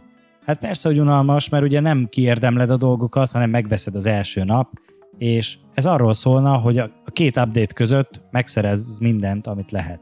De ha már az első nap megvan, akkor mit csinálsz két hónapig? Tehát persze, hogy így unalmas a játék. Két hónapig ott flexelsz a tömegbe, hogy csekkoljátok. Mindenem megvan. Ja, nincs díjazottunk még, ugye? Már majdnem mondtam, hogy ugorjunk a következő kategóriája, de nézzük meg, hogy 2016 audiovizuális díját melyik játék kapja tőlünk, és a programtól, amelyik véletlenszerűen kisorsolta a Forza Horizon harmadik felvonását. Szépnek szép, azt nem tudom, hogy milyen a soundtrackje. Gondolom jó, ha már jelöltük. Bezony. Hát igazából ebben nincs is mit belekötni, úgyhogy lépjünk tovább. Akkor most hagyjuk el a játékokat egy darabig, és kezdjük el szekálni a kiadókat. Nézzük meg, hogy 2016-ban melyik kiadó volt a legunalmasabb? És az az érdekesség, hogy egyetlen nevezettünk van, egyértelmű döntés született, mégpedig a Ubisoft. És a, a kiadó maga nem is volt unalmas, mert volt körülötte botrány, de a portékájuk az egyértelműen. A Ubisoft nyíltan ki is jelentette, hogy a jövőben még inkább és egyre több játékkal el fognak mozdulni az open world stílus irányába, és idén, ha megnézzük, a legnagyobb húzócímük mind open world játék volt. Kezdve a Far Cry-jal, akkor ugye a korábban említett Steep, a Watch Dogs folytatása, a Division, akkor ide vehetjük, hogy újra kiadták az Assassin's Creed-eket, még ha új rész nem is jött. Jövőre az új Tom Clancy játék, a Ghost Recon Wildlands, ami szintén nyílt világú. Nem is ez a baj, hogy minden nyílt világú, hanem hogy egyszerűen ezt a nyílt világot valamivel meg kell tölteni, ami a legtöbb esetben nem sikerül az a legérdekesebb, hogy úgy neveztük meg legunalmasabb kiadónak, hogy nem is volt új Assassin's Creed játék, amit már gyakorlatilag várnánk. Ugyanis minden évben kiadnak valamilyen bagos, unalmas, hibás, fel nem töltött játékot, de idén csak a filmet kaptuk, ami egy teljesen másik téma. Szóval igen, unalmasnak tartjuk, és pont ahogy mondtad, az a baj, hogy open world, de a tartalom hiányzik. A Division is sokkal többet ígért annál, mint amit végül is kaptunk. Ez is egy No Man's Sky volt, csak nem akkora nagyságrendben. Majdnem a legnagyobb csalódásokhoz jelöltem is, de, de hamar túltettem magam rajta. És amit mondtál, hogy Assassin's Creed film, az, az szintén egy elhibázott döntés, hogy nem volt hozzácsatolandó játék. Ha nem is konkrétan a filmhez kapcsolódóan, de egy új rész üzletileg biztos, hogy nyereséges lett volna. mert bemegyek a moziba, megnézem az Assassin's Creed-et, még ha tetszik is, de egyébként erre nagyon kevés példa volt a világban, hogy valakinek tetszene ez a film, akkor esetleg rávetemethetnének egy új játékra, de hát idén nem volt új játék, csak az Ezio Collection. Hát ugye ez a trilogy gyakorlatilag egy remaster, és nagyon sok olyan videót láttam, ahol az eredeti sokkal jobban nézett ki, mint a felújított változat. Szerencsére nem kell sorsolnunk, ugyanis egyértelműen a Ubisoft a legunalmasabb kiadó. Na de melyik a legellentmondásosabb? Ez fog eldőlni a következő kategóriában. Itt három jelöltünk van az aranymemória kártyadíjra. Ezek pedig sorrendben a Bethesda, az EA és a Nintendo. Szóval első jelöltünk ugye a Bethesda, két nagyobb cím jött ki tőlük, az első a Dishonored 2, ami mint említettem, évjáték aspiráns nálam, illetve a Doom, amit sokan szerettek, és sokan szintén az év legjobbjai közé sorolják, amely visszatért a gyökerekhez. Ugyanakkor a Skyrim-et például hatodjára akarják eladni a Nintendo Switch-re majd a jövőben. A Fallout 4 technológiailag egy 20 éves lemaradással küzdő játék, illetve ők ki is jelentették, hogy többet nem adnak ki tesztelői példányokat megjelenés előtt a különböző neves webes lapoknak, mert egyszerűen nem tetszik nekik, ha elmondják őszintén ezek a tesztelők, hogy már pedig a Bethesda következő játéka egy szar, még ha így is van, még ha nincs is így, egyszerűen őket ne kritizálják már a megjelenés előtt, ezzel is elesve esetleg dollármillióktól. Én ebben nem igazán értem a logikát, mert az a gondjuk, hogy kiadnak egy félkész játékot, ami nem tetszik a kritikusoknak. Tehát akkor adják ki olyan formában, ami már majd, hogy nem prezentálható a nagy közönség számára, Early Access-be adják oda a teljes játékot, és akkor nyilván nem fogják annyira lehúzni, mert azt kapják, amit reklámoznak. Nem azt kell hibáztatni, aki lehúzza a félkész terméket. Ne, nem értem a logikát tényleg, tehát abszolút ellentmondásos ez az egész. Igen, hát ha bíznának a saját termékeikben, akkor erre nem lenne szükség, akkor nem félnének az első kritikáktól. Ennek volt a szöges ellentétje annó a, Warner, mikor volt a a Gyűrűk Ura játék. Mi volt az? Shadow of Mordor, hogy kiderült, hogy ők is fizettek azért, hogy pozitív véleményt alkossanak a játékukról. Ugyanakkor az egy jó játék volt, tehát erre megint nem volt semmi szükség, és mégis ebből botrány lett. Mondjuk én nem háborodok fel rajta, hogy egy jó játékért fizetnek, hogy jónak tüntessék föl, ezt az egészet inkább a média fújta fel, ugyanis nem azért adtak ki pénzt, hogy jó színben tüntessék fel a játékot, hanem hogy alapból beszéljenek róla. Például nagy botrány volt ebből, hogy kiderült, hogy PewDiePie is azok között volt, akiknek fizettek, de ő is elmondta, hogy nem azért kapta a pénzt, hogy jót mondjon egy szar játékról, hanem azért kapta a pénzt, hogy erről a játékról egy videót készítsen, és az a saját szubjektív véleménye, hogy neki emellett tetszett is, tehát melyikünk nem menne ebbe bele, hogy pénzt kap azért, hogy egy jó játékkal játszon. Hát igen, ez igaz. Na de most a Warner-től tekintsük el, mert második életünk az EA, Electronic Arts. Én azért jelölném az EA-t erre a címre, mert egyre furcsább döntéseket hoznak. Legutóbb hallottam a botrányt, hogy a FIFA 17-ben baromi nehéz már a legjobb lapokat kihúzni, tehát gyakorlatilag nyeli a pénzt, és egyre inkább gyanús, hogy azért befolyásolják a százalékot, amilyen arányban kapod a jobbnál jobb, mit tudom én például Team of the Week, vagy Team of the Year lapokat. Tehát akár csak nézzetek meg egy KSI videót, tehát több ezer dollárt elő, mire kap hármat, négyet? Szerintem ez botrányos. A legnagyobb baj ezzel a húzással az, hogy ha amikor valós pénzért veszel mondjuk egy Ultimate Team pakkot, amiben kaphatsz überjó játékost, akkor végül is nem überjó játékost kapsz, csak esélyt arra, hogy kapsz egy überjó játékost, és az sehol sincs kimondva, hogy nagyobb esélyed van arra, hogy így kapj egy überjó játékost, mint ha csak játékbeli pénzzel fizetnél esetleg egy kisebb pakkért. Ez gyakorlatilag a szerencsejátéknak egy formája, és sokan nem is veszik észre egyébként, ez függőséget is okoz. Felhozom példának a Mobius-t. Japánban úgy van megoldva, hogy ha nyolcadszorra nem sikerül kihúznod azt, amit szeretnél, akkor a következő garantáltan az lesz. Tehát ha most képzeld el, hogy a FIFA 17 azt mondaná, hogy figyelj, húzol 10 pakkot, ha nincs benne egy Team of the Year, akkor a tizedikben garantáltan lesz legalább egy. Szerintem sokkal barátibb lenne. A másik nagy fejős tehenében, a Maddenben is volt ilyen felháborodás évközben. Nekem ugye a szívem csücske az a játék, de nem költök rá, viszont hát sok Madden által szponzorált youtuber is kiakadt, hogy idén többször volt rá példa, a Madden Ultimate Teamben gyakorlatilag hetente kettő vagy három alkalommal jönnek újabbnál újabb játékosok, és mindig jobbak. Van olyan pakk, amiért ki kell fizetned, csak valós pénzzel veheted meg, tizenakárhány ezer forintokat, hogy megkapja egy játékost, aki egyébként már két hét múlva nem lesz releváns, mert addigra sokkal jobb játékosok lesznek nála. Gyakorlatilag volt is egy ilyen mozgalom, még Twitteren mindenhol, hogy fogalom sincs mi volt a neve, de felhívták az embereket arra, hogy ne vegyenek több pakkot, és hát az így egyébként reagált azóta, már változtatott a stratégiáján, egy jelölést ebben a kategóriában mindenképp megérdemel. Ugyanúgy, ahogy a Nintendo, akit már korábban emlegettünk, ugye pár kategória kapcsán. A Nintendo leginkább azért tartozik ebbe a kategóriába, ugyanis egyszerűen nem szeretik, hogyha beszélnek róluk. És itt nem feltétlen rossz értelemben, de tehát YouTube-on, ha a Nintendo szót megemlíted, akkor sztrájkolják a, a, a videódat, és a bevételt, amit szerzel esetleg ezzel, azt ők kapják meg. És ezzel potenciálisan elveszítenek bevőket is, ugyanis gondolj bele, sokan nem is csinálnak már videót a Nintendo-s játékokról, és hogy jut el így egyre több emberhez, hogy például van új Zelda? Tehát aki nincs benne ezekben a körökben, hogy például nézi az E3-at és további ilyen eseményeket, azt nem is tudja, hogy lesz új, új Mario, ami úgy néz ki, mint a Nintendo 64-es. Tehát sokak számára nosztalgikus és izgalmas lehet. Közkeleti mondás, hogy a negatív reklám is reklám, de a pozitív reklám az elől is óckodik a Nintendo egyszerűen. Szóval valóban kiérdemelte a nevezést ide is, és jöjjön a győztes, mert már mondják itt a fülemre, hogy megvan, összeszámolták a szavazatokat, 2016 legellentmondásosabb kiadója a Bethesda. Hát most, hogy így felsoroltuk az érveket egyébként, inkább adtam volna másnak, de hát ez dobta a gép. Nem mondom, hogy nem értek ezzel a döntéssel egyet, de hát nem tudom. Szerintem nem is volt olyan játékuk, ami engem érdekelne, és azt se tudom, hogy lesz-e még. Mert na jó, talán egy új Elder Scrolls, de Skyrimból már sok, haladjunk tovább. Most, hogy szemügyre vettük 2016 legunalmasabb és legellentmondásosabb kiadóit, nézzük meg, hogy mik voltak a legrosszabb üzleti döntések. Érdekes kategória. Főleg annak tükrében, hogy tehát szimpla játékosok vagyunk, nem pedig ilyen piaci elemzők, de ha nem is a legrosszabb üzleti döntés, talán inkább leglogikátlanabb, de majd meglátjuk. Pont ez az érdekes benne, hogy szimpla gamerként is olyan rossz döntések, hogy a, a mi szemünket szúrja. És hát akkor mondanám is az első jelölt a Titanfall, ami ugye te jelölted. És azért is került ide, mert egyszerűen az EA kivégezte. Tehát hiába az év egyik legjobb játéka, a saját játékok a Battlefield egy után jelentették meg egy héttel, és az új kód, ami akármilyen szar lehet garantált világsiker, mondjuk ez a legújabb része már nem igaz.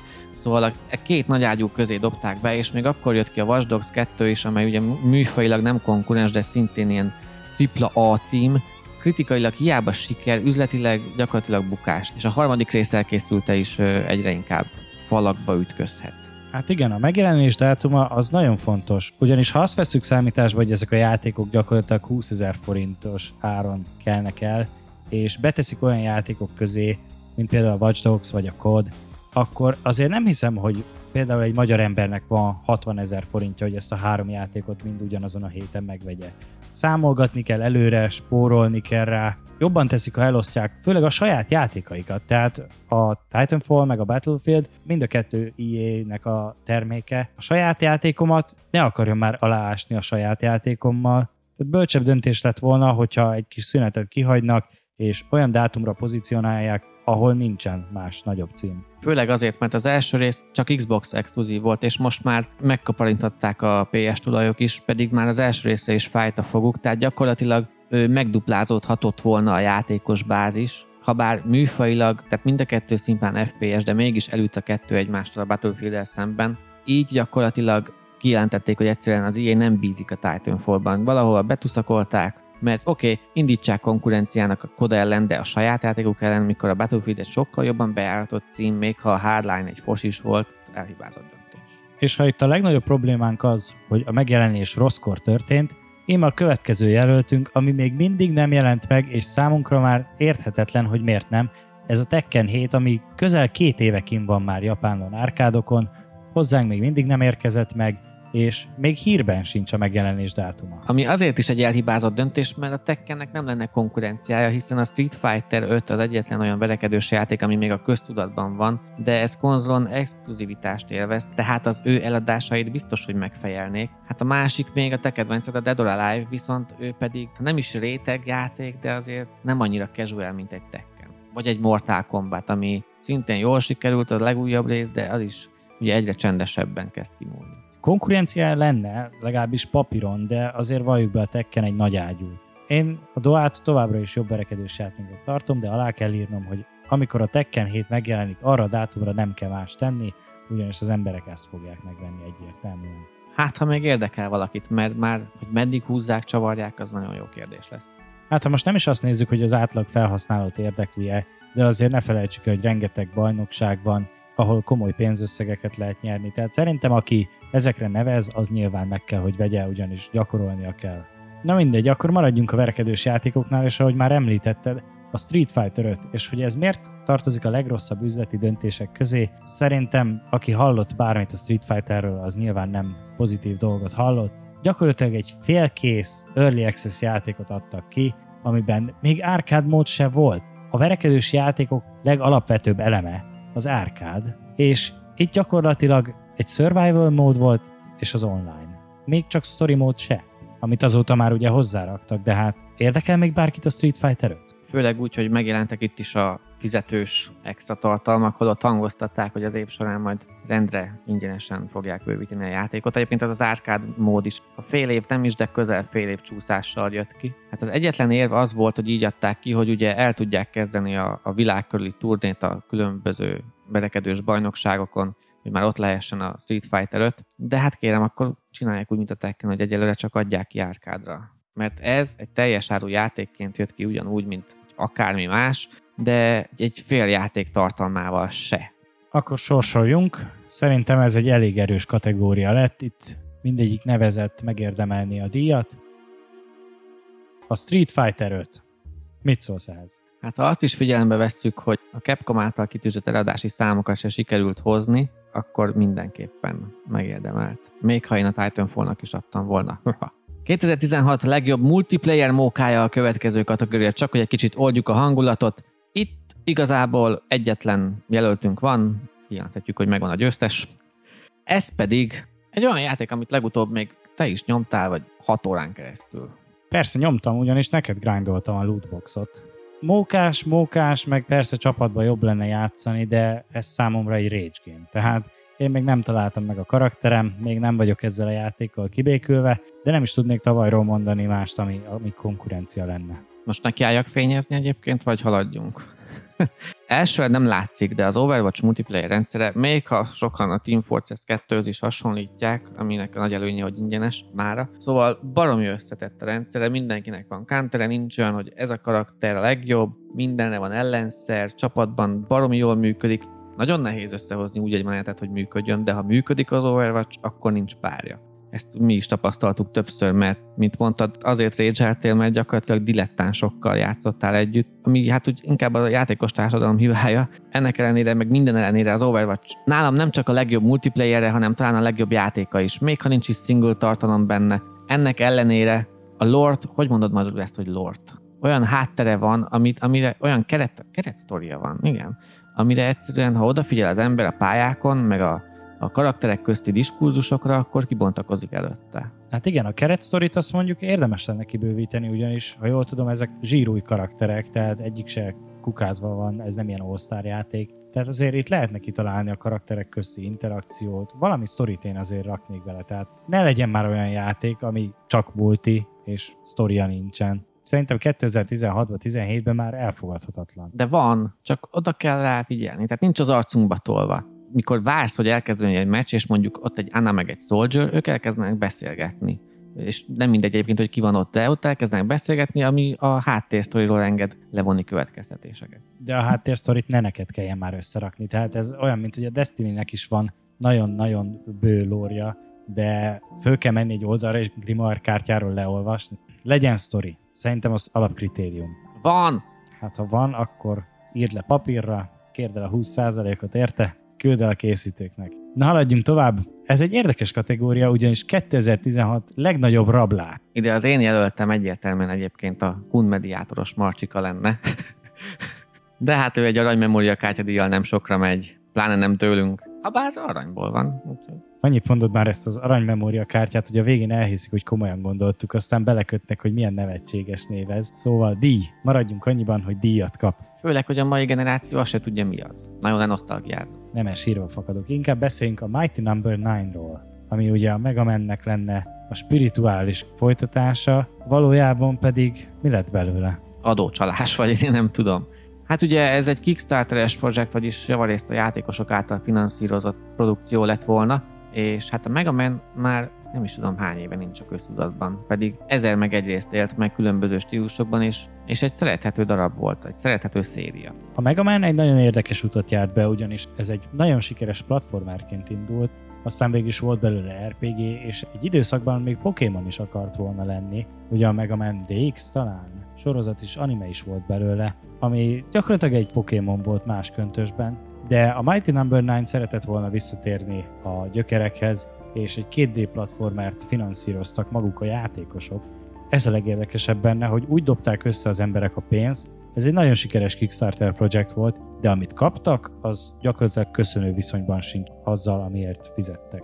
De egyébként miért hagyják parlagon heverni ezt a Mega Man franchise-t? Mert Capcomnak az egyik legismertebb arca. Amolyan mascot figura, mint annó volt Crash a Sony-nak, vagy éppen Mario a Nintendo-nak. Ennek ellenére még sincs új játéka. Hát nem tudjuk sajnos, hogy mi megy a háttérben, de azért több lehetséges oka van annak. Nem úgy működik sajnos, hogy előveszünk egy címet, lehet, hogy a stúdió, aki annó készítette, már megszűnt, és nem adták el a, a franchise-t magát, ezért nem lehet elővenni. Elég összetett a dolog, de ha már elővesszük a Megament, csinálunk egy játékot, ami egy az egybe úgy néz ki, ez egy Mega Man szeretett volna lenni, ez nem volt titkolva, csak a nevet nem kapták meg hozzá, de nem, hogy Mega Man nem lett, hanem ez egy csalódás lett. Következő címünk egy VR-os cím, mégpedig az Eve.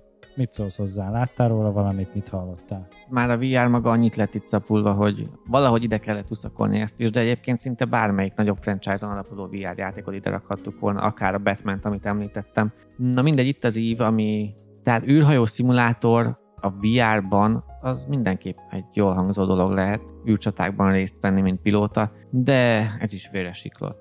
Mégpedig elég csúfosan, ugyanis teljes áron árulják. Szerintem egy két-három órányi tartalomnál többen nem bír, viszont a legnagyobb pofátlanság az a mikrotranszakció. Tehát egy ilyen játékba én nem is tudom, hogy jön bele, VR-os játékban mikrotranszakció. Tehát hova jutunk? Miért? Miért? Ez pofátlanság. Főleg, hogy a VR még gyakorlatilag meg se született. Már is itt tartunk. Persze rablás ez, de, de szerintem nincs akkora, mint a Mighty Number no. 9, úgyhogy majd meglátjuk, mit sorsol a gép. Harmadik nevezettünk pedig a Mario Run. Persze sokan felkaphatják a fejüket, hogy hát mi a baj vele, ez egy Mario játék, meg ú, Nintendo, stb. De ez már egy annyira lebutított platformer játék, tényleg csak annyi dolgod van, hogy egyszer-egyszer megérinted a képernyőt, mert Mario a, az ellenfeleket átugorja. Tényleg gyakorlatilag játszanod se kell vele, autópilótán megy az egész. Amiért rablásnak tartjuk, az az, hogy ingyenes játékként van feltüntetve, de az első pálya után 10 dollárért meg kell venned a játék többi részét. Tehát akkor mondják azt, hogy ez egy 10 dolláros játék demo verziója, ne azt, hogy egy ingyenes játék, és aztán azt mondják, hogy ja, várj, mégse. És a legszomorúbb, hogy tartalom itt sincs sok. Persze, sokan védekeznek azzal, hogy de hát a pályákat többször meg kell csinálni, hogy kimaxoljuk a játékot, de az, az egy játéknál nem az, hogy növeli a szavatosságot, hogyha egy dolgot többször meg kell csinálni. Én láttam olyan kommenteket is, mert volt hír, hogy valami rekord letöltöttséget csinált. Egyébként még csak Android rendszerekre nincsen, tehát valamikor március környékén azt hiszem, akkor még, még egyszer robbanthatnak azt át a Nintendo, de rekord letöltöttséget csinált, de csak a játékosok, hú, hát most nem, nem akarok hülyeséget mondani, úgyhogy valami nagyon kevés százaléka vásárolta meg a teljes terméket. Szóval láttam olyanokat, akik úgy reagáltak, hogy hát a Nintendo-nak nem is a profit, profit szerzés volt a célja, csak hogy legyen, legyen Nintendo termék a mobilokon mi a cél akkor, hanem a profit szerzés. Mindig a profit a cél. Hát most a Nintendo abban a szerencsés helyzetben van, hogy ugye a Pokémon meglovagolva eléggé felszették magukat, megengedhetik maguknak, hogy beleszaladjanak egy ilyen Mario Run-féle ócskaságba, mondjuk így ócskaságba. És a másik meg, hogy ha már kiadták így, azt hiszem azt is lenyilatkozták nemrég, hogy nem fognak DLC-ket meg további fizetős tartalmakat hozzárakni, pedig aztán ehhez, így, hogy szinte, ha nem is nulla, de nagyon kevés tartalom van benne, lehetne mondjuk újabb karaktereket, jó, oké, van négy vagy öt, ami megnyitható, de még többet, meg még több pálya, meg stb. Simán lehetne. Ha nem is bukás, azért ebből többet is ki lehetne hozni. Lehet azért nem adnak hozzá DLC-t, mert már dolgoznak a Luigi Runon, Toad Runon, és stb. sikertelen játékokon. Hát nem tudom, ez felesleges próbálkozásnak vélem. Én inkább játszanék egy Sonic-kal. Ami egyébként, ha jól tudom, van is, de nem olyan, mint amilyenre én vágyok. Tehát nekem a klasszikus Sonic kell nem pedig a háromdimenziós futkározás. Megint díjaznunk kell. Megint elfelejtettem. Mindig haladnál tovább, pedig még csak most jön a sorsolás, ami által megtudjuk, hogy ismét van igazság, ugyanis 2016 legnagyobb rablása a Mighty Number no. 9. Egyetértek vele. szintén, és hát jól kiveséztük, úgyhogy lényegében most akkor tényleg hajolhatunk tovább, és ígérjük már lassan a vége közeleg. 2016 legrosszabb turmixával kell előtte kezdenünk még a sort, Sex on the Beach, bár ez egy koktél, na mindegy. Szóval Quantum Break egyöntetűen, nem volt más jelöltünk ide, és szerintem meg is érdemli. A kategória is mondja, Turmix. Itt az alapkoncepció az volt, hogy egy játékot vegyítenek egy sorozattal. A gond az, hogy a sorozat maga szerintem viszonylag alacsony költségvetésű, unalmas is, és ráadásul egy-egy átve, hát átvezető idézőjelben, mert ugye maga a sorozat rész az átvezető a játékban, tehát amikor olyan sokáig kell nézned ezt az átvezetőt, hogy már a kontrolleret kikapcsol, az szerintem egy elég piros lámpás jel, hogy ez nem jól működik. Ha játszani akarok, akkor nem filmet akarok nézni. Ha filmet akarok nézni, akkor nem játszani akarok. Szerintem pocsék gondolat volt. Ebben a formában mindenképpen, mert folyamatosan kizökkenti a játékost a ritmusból, és ha én Quantum Breaknél, ha én azt mondom, hogy na, játszok egy órát, akkor valójában játszok vele fél órát, mert a másik fél órában csak nézek. Most képzeld el, annó, mikor még mikor még lehetett, hát ha nem is törvényesen, de lehetett itt a játékterembe játszani egy órát 200 forintért akármilyen játékkal, most képzeld el, leülök játszani egy órát, kifizetem, hogy játszak vele, és abból fél órát csak nézek, anélkül, hogy mondjuk tudnám, hogy mi ez, hát micsoda felháborodás lett volna. Ugyanannyi pénzé már egy DVD-t kikölcsönözhetsz, és akkor néztél egy teljes filmet. Ez tudod olyan, mint a, régen volt az a Mátyás királyos történet, hogy játszottam is, meg nem is. Így aztán vitán felül a legrosszabb Turmix kísérlet a Quantum Break volt tavaly. De nem csak ezért egyébként a játék se volt egy fényes darab. Na mindegy, jöjjön a következő kategória. Hát az epizódikus játékokat még nem veséztük ki, úgyhogy jöjjön 2016 legteltélebb játéka? Megadjuk nekik? A Teltél már kisajátította ezt az epizódikus formát? Gyakorlatilag csak ilyet csinálnak, úgyhogy igen, illetve volt nekik idén egy másik játékuk, az a Seven Days to Die, de hát inkább csináltak volna valami epizódikusat, mert az egy borzadály lett. Idén három játékuk is volt, ebből kettő került fel a listára, mármint három epizódikus játékok volt. Ugye két Walking Dead, illetve a Batman, ebből a Batman a Walking Dead harmadik évada, illetve a Hitman a Square-től, a Square Enix-től, hogy egész pontosak legyünk. Annó nagy visszhangot váltott ki, hogy szintén az epizódikus formára mennek rá, pedig ha csak a teltél módszerét nézzük, akkor miért is, hisz nekik bevált, akkor miért nem állhatott volna be egy másik játékkal? Ha már néztük a legrosszabb üzleti döntéseket, akkor a Hitman epizódikus megjelenése mindenképp egy pozitív ellenpélda, mert az, hogy mit tudom én, három havonta, két havonta adsz ki egy-egy újabb felvonást, gyakorlatilag a köztudatban tartod a játékodat egy éven keresztül. Nincs az, hogy kiadod, két hónap múlva elfelejtik, mert két hónap múlva jön a következő felvonás. Szerintem egyébként a Hitman az egy olyan szerencsés választás volt, hogy ugye egy bérgyilkossal játszol, és a bérgyilkosnak nem egyik nap ezt kell megölnie, másik nap azt kell megölnie, hanem hetek, hónapok eltelnek két megbízatás között, és itt ha belegondolsz, akkor logika szempontjából elfogadható az epizódikus megjelenés. Igen, és ebből adódóan nem is kell, hogy akár összefüggőek legyenek a részek.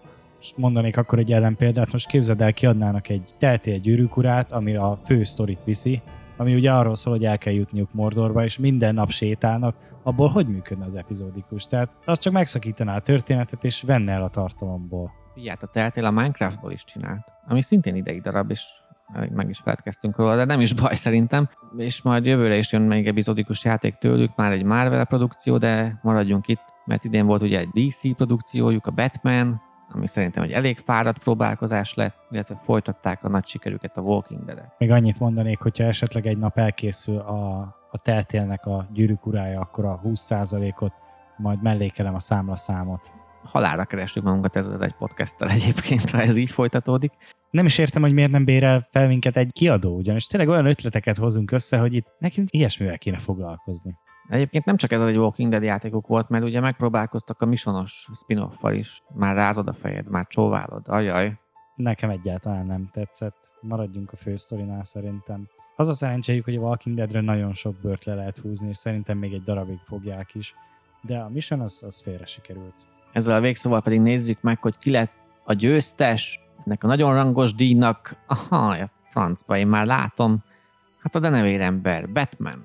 Nem tudom igazából. Tehát Walking Deadből már ugye volt két évad, az jó volt, meg minden, de hát 2016-ban én másnak adnám oda. A Batman, hát az a baj engem nem vonz maga az univerzum, maga a karakter, de nem értek el egyet. Voltak benne jó elgondolások, ami a sztorit illeti, de összességében hát megfáradt darab lett el is. És akkor jöjjön a következő kategória, pörgessük fel. 2016 Dark Souls díja, ami nevéből adódóan 2016 legjobb Dark Souls játékát illeti.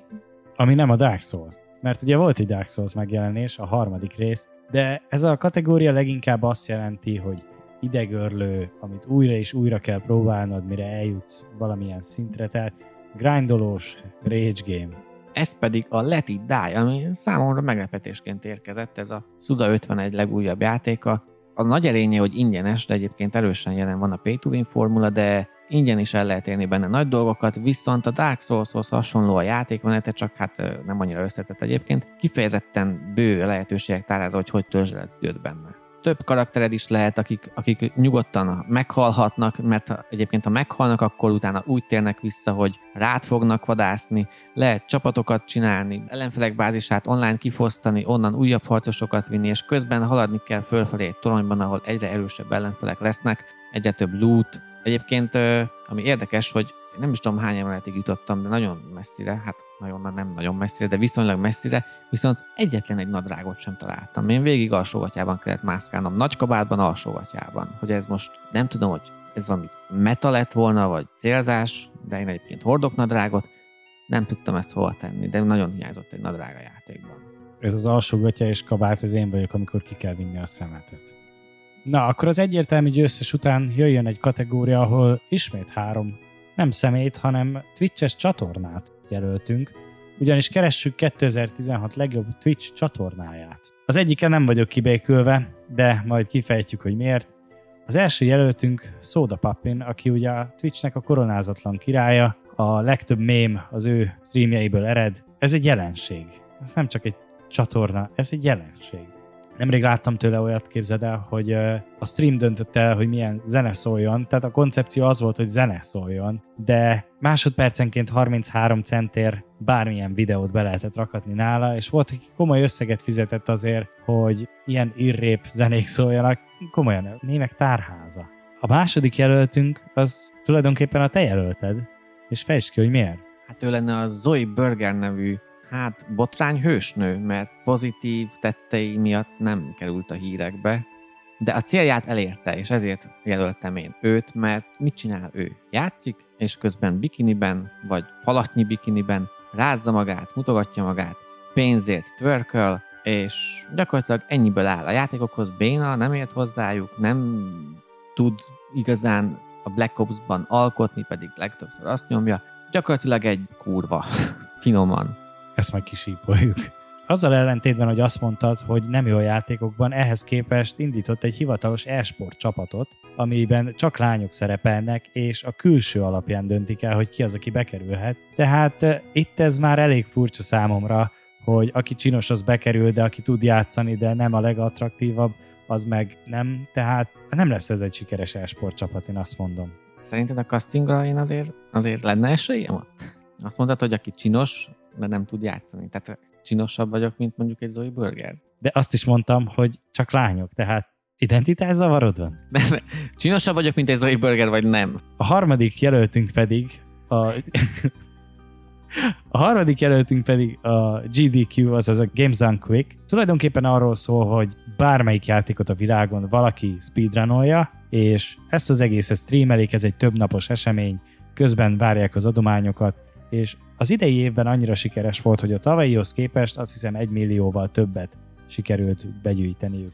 Nagyon kíváncsi leszek, hogy ki lesz most a győztes, mert itt, ha megnézed, itt elvek ütköznek. Tehát az egyik kurválkodással keresi a pénzt, a másik pedig azért, hogy jótékonykodjon. Ha igazságos is a sors, akkor na mindegy, kíváncsi leszek, hogy mi lesz. Hát igen, talán ez az a kategória, ahol borzasztó különbözőek a jelöltek, Hát akkor sorsoljunk, lássuk, van-e igazság? Ha ez egy valóságsó lenne egyébként, akkor az oly nyerne, az én jelöltem. Persze, mert ő az, aki a legkiszámíthatatlanabb, úgy érzem, tehát a legnagyobb fasságot ő tudja meglépni talán, és nyilván ebben rejlik az, hogy szórakoztatónak találják. Meg hát pénzért küld magáról mesztelen képeket. Ja, jó is, hogy mondod, volt egy ilyen botránya, indított egy YouTube csatornát, és azt mondta, hogy egy milliónál küld mesztelen képeket magáról, aztán utána bejelentette, hogy inkább videó lesz, és amikor meglett az 1 millió feliratkozó, megnéztem ezt a videót, mert hát azért a kíváncsiság mégis hajt. De persze tudtam, hogy mire számíthatok, mert mégis a Youtube-on van, tehát hogyha pornót töltene fel, akkor azt nyilván megflegelik, vagy korlátozzák. Nem, egy abszolút ilyen idézőjeles, lagymatag művészfilmet rakott ki. Utána megnéztem az élő subcountját, ugye, hogy hány feliratkozója van, és ez hogyan változik másodpercről másodpercre. Hát eléggé elkezdett csökkenni, amikor látták az emberek, hogy nem azt kapták, amire számítottak. De most ezt leszámítva, hogy egyébként nem csinál más, csak igényeket szolgál ki. Erre van kereslet láthatóan. Persze, és talán azért csinálja jól ezt az egészet, mert ő nyíltan vállalja, hogy kurválkodik. Tehát ő nem azt mondja, mint a többi női, például Twitches, hogy várják az adományozást, és közben kim van a mellük, meg mit tudom én mi, hanem ő tisztában van vele, hogy ő egy ribanc. Ez a kulcs, igen. Ezért van itt a listán, mert vállalja. Ha nem is azt mondom, hogy ezért felnézek rá, de ez tisztelendő. Na, akkor sorsoljunk végre. Lássuk meg, hogy ki 2016 legjobb Twitch csatornája, zárójelben úgyhogy Zoit már bannolták Twitchről, és a Games Done Quick. Akkor ezek szerint van igazság? Hát, szerencsére van, még ha kicsi unalmas is az igazság, de legalább van. És jöjjön a Mester 3-as, már csak három kategória maradt, izgalmak fokozódnak, úgyhogy térjünk is rá 2016 későjére, aki már nem is hiányzott igazán hát elég cifra megfogalmazás, de majd mindjárt érzeni fogjátok. Azt mondják, hogy úriember mindig késik, de ennyit. Na, nézzük a három jelöltet. Az első a Last Guardian címre hallgató hőn áhított PS exkluzív, amely elég izgalmas tíz évet jár be, mire elkészül. És kis túlzással talán azon a szinten is maradt, ahogy azt elkezdték.